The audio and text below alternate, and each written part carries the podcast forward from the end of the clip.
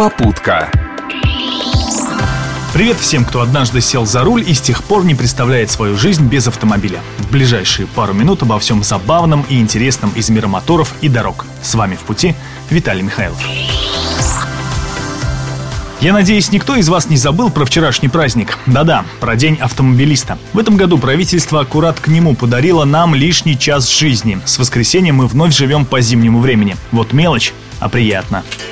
Раньше, до 2000 года, поздравления в последнее воскресенье октября принимали еще и работники дорожного хозяйства. Однако 14 лет назад праздники развели. Видимо, автомобилистам и дорожникам вместе стало тесно. Так порознь теперь и живут. Одни ворча на дороге, другие на водятелов за рулем. А вот был бы праздник единым, глядишь, и поняли бы друг друга.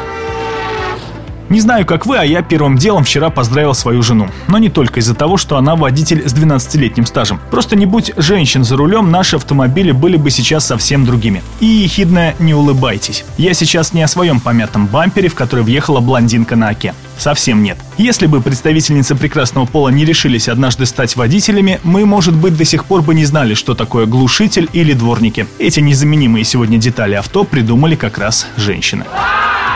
Поэтому День автомобилиста – лишний повод пересмотреть свой взгляд на девушек-водителей. Нет, не положить, а именно пересмотреть.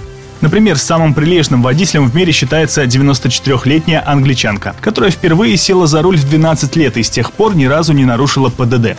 Хотя и говорит, что проехала миллион километров. Может быть, просто повезло? Yeah! А вот кому фортуна вообще не улыбалась, так это молодому жителю набережных Челнов. За 9 месяцев он получил, вы только представьте, 1650 штрафов. Получается, каждый день его штрафовали как минимум по 6 раз. Видимо, дешево отделывался или просто таким вот странным образом решил прославиться. Понятно, что такие рекорды нам ни к чему.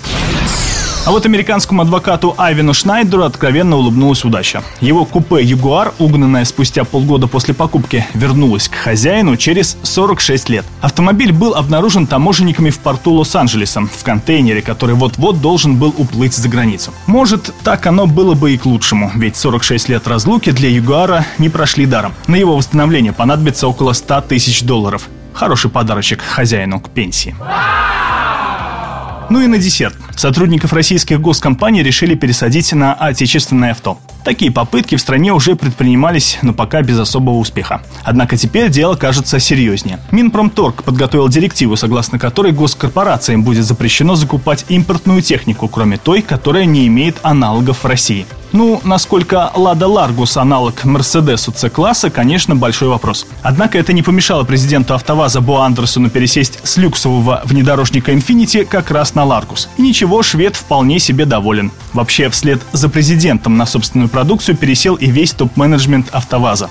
А вслед за ним о том же задумались и в гаражах администрации многих российских регионов. Особенно там, где бюджет не резиновый. В общем, поводов для оптимизма не счесть. С праздником вас, автомобилисты.